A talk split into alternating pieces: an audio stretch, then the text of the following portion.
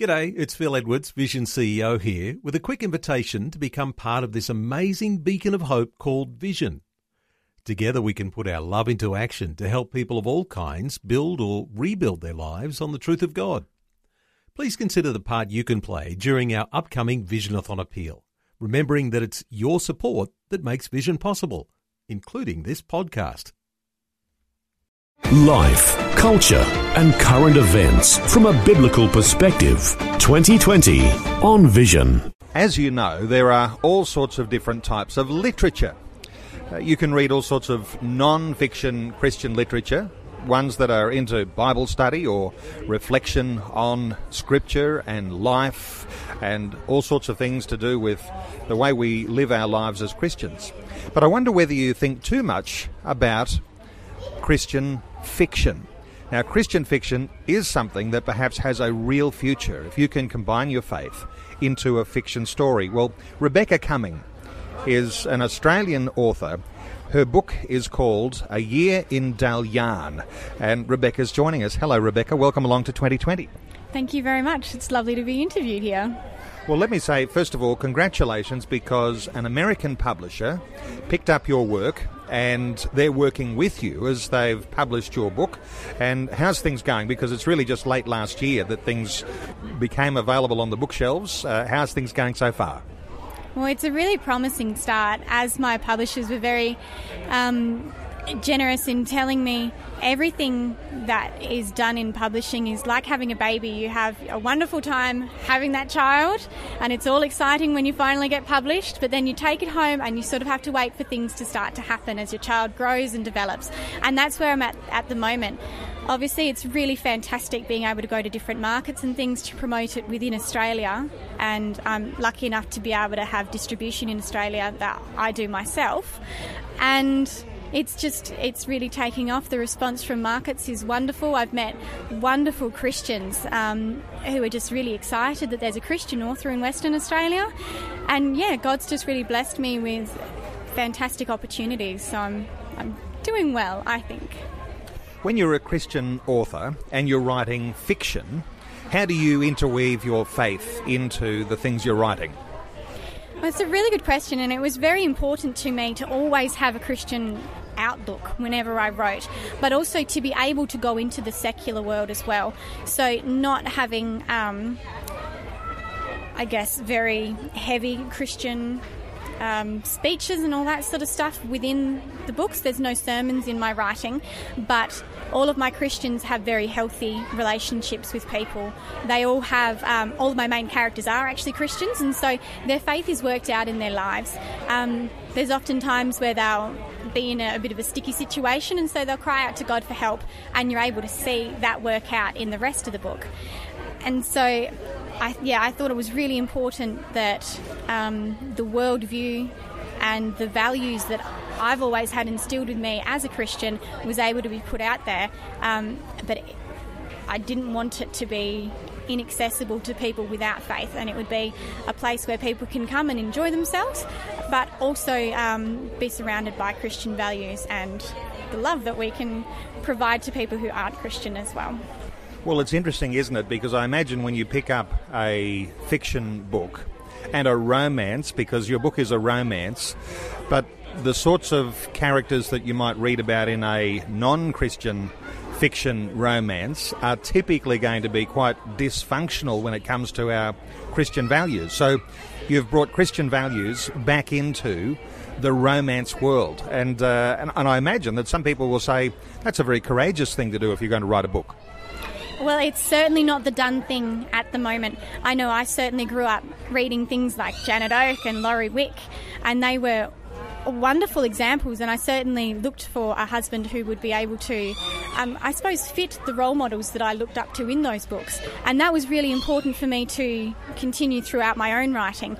And I do think there will be people who look at it and go, maybe that's unrealistic, or maybe that's not something that I'm interested in, or maybe I've had people ask me if it's spicy, and I've certainly said, no, it's not. It's very family friendly writing, and I've certainly wanted to. Um, I guess, make it accessible, but also give people good values and things to look up to. And I don't think that healthy relationships are very much promoted in social media or even in just general media. And that was something that was very important to me. I grew up in a really wonderful home where I had fantastic male role models to look up to for um, what I wanted in a husband. And also, I had wonderful female role models to look up to as to who I should become. And I wanted to continue that with my writing. I imagine when you say, when some people have said, is this a spicy novel, that when you're looking at secular romance novels, the spiciness is intended to capture the imaginations of usually female readers. So when you're saying it's not a spicy novel, there is a sense here in which you're saying you need to adjust those values, and if that's the reason why you're actually reading the romance, there might be something that needs to be adjusted in your own attitude, your own life, your own values. But this is a way to actually examine those sorts of values and actually recognise that there are good Christian values that you can apply to a fabulous romance story. Oh, absolutely. You're spot on. I think that unfortunately we're taught that. Um, spiciness, I guess you could put it, is something to be expected in every single day, and it's it's simply not. A lot of healthy relationships need to be built on um, mutual love and respect that is developed outside of those sort of relationships, and I think that. Um, yeah, it's it's good to be able to teach people that you can have a really healthy relationship with someone of the opposite sex. Without that, you can have a wonderful ro- romantic relationship with somebody. Um, and it doesn't need to go that far. You develop your relationship in such a different way when you take that aspect out of it. And um, you get to become friends and soulmates without that. And obviously, it's a wonderful blessing that God has given us, but there's a time and a place, and it's not in fiction. Rebekah, your book is about a professional dancer who takes on a housekeeping role, has this wonderful whirlwind romance, and falls in love. How can you enlarge on the plot of your book for listeners? Well, I don't want to spoil anything for you. I suppose um, Annabelle goes up north because she's very disillusioned with the world that she's in. She feels very out of control of it. She's a professional dancer, is um, and has been for her whole life. She doesn't know who she is without dancing. So now she's decided that she needs to step back from that and um, get herself right with God and get herself right with who she is. And so she really discovers her identity and the passions that she will take on after the world of dancing is over. The, the career of a dancer is often quite short, and she's starting to realise that, even though she is still very young, and is deciding that she wants to, I suppose, bring depth to herself and to her identity.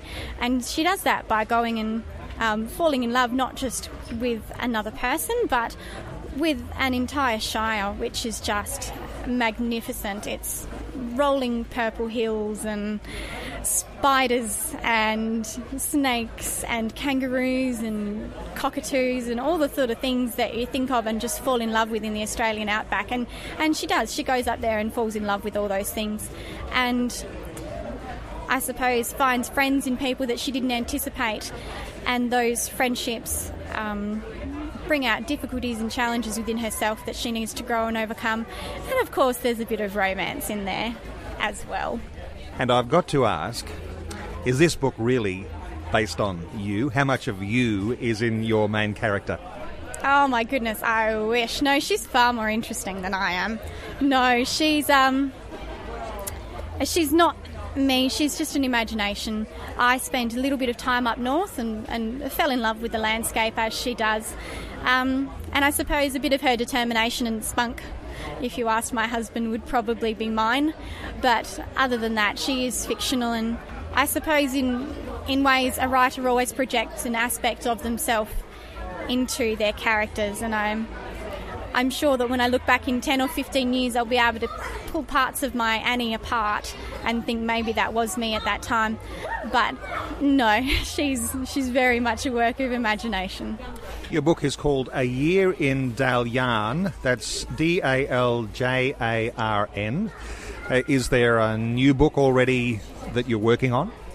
I'm working on one at the moment. Um, I'm probably about a third of the way through, and I'm really hoping to have it at least ready for publication in about two years. It's sort of giving myself a good time frame there. This one is based in the north, a little bit further north, um, near the Mardi station, and it's about a girl called Eliza who. Um, she has a little brother who is non-verbal, and so they need to get an educator up there to who is able to engage with him and, and speak with him. And it turns out that um, Loxley happens to turn up on her doorstep, and yes, I can't really tell you too much more because I haven't written all of it yet. We'll have to talk when that one comes out. But uh, your current book, A Year in Daljarn, and it's by author Rebekah Cumming. Now that's R E B E K A H. There is a website, rebekahcumming.com. And Christian fiction, is that a growing genre of uh, literature? Do you think that, uh, that there's a growing appetite for the sorts of things that you're writing? I certainly do, and I think that there's a growing appetite for homely values that um, we used to have and perhaps don't anymore. I think a lot of um, people, particularly around my age, are getting sick of the inundation of things which are really offensive to ourselves, offensive to our culture, and offensive to. Um, I suppose our consciences and the, the laws that God has put on our hearts. And so I think that, yeah, homely sort of Christian fiction is certainly a growing place, and I'm, I'm very happy to be um, yeah, involved in that. Is it available in Christian bookstores around Australia? At the moment, it's not. Um, we're still working with distribution as it only came out in November last year. Um, we're looking at where we will be able to put it. Okay, so I'll give the website uh, for people to get a hold of Rebekah's book. It's author Rebekah Cumming, C U M M I N G. Now, the website is rebekahcumming.com, R E B E K A H, Cumming, C U M M I N G, dot com. The book is called A Year in Daljarn, D A L J A R N. Rebekah, just great talking to you and you know, just want to honour you because you're using your skill in writing a Christian romance and you're interweaving into there a beautiful set of values that are based on your own faith. And uh, just want to honour you for that. Well done. And I'm sure there's going to be lots of listeners who are wanting to get a hold of your book. Thanks so much for being with us today on 2020. Thank you so very much for having me, and God bless you and all your listeners as well. Before you go, thanks for listening. There's lots more great audio on demand, or you can listen to us live at visionradio.org.au. And remember, Vision is listener supported. Your donation, large or small, will help us continue connecting faith to life for hundreds of thousands of people across Australia and around the world. Learn more or donate today at visionradio.org.au.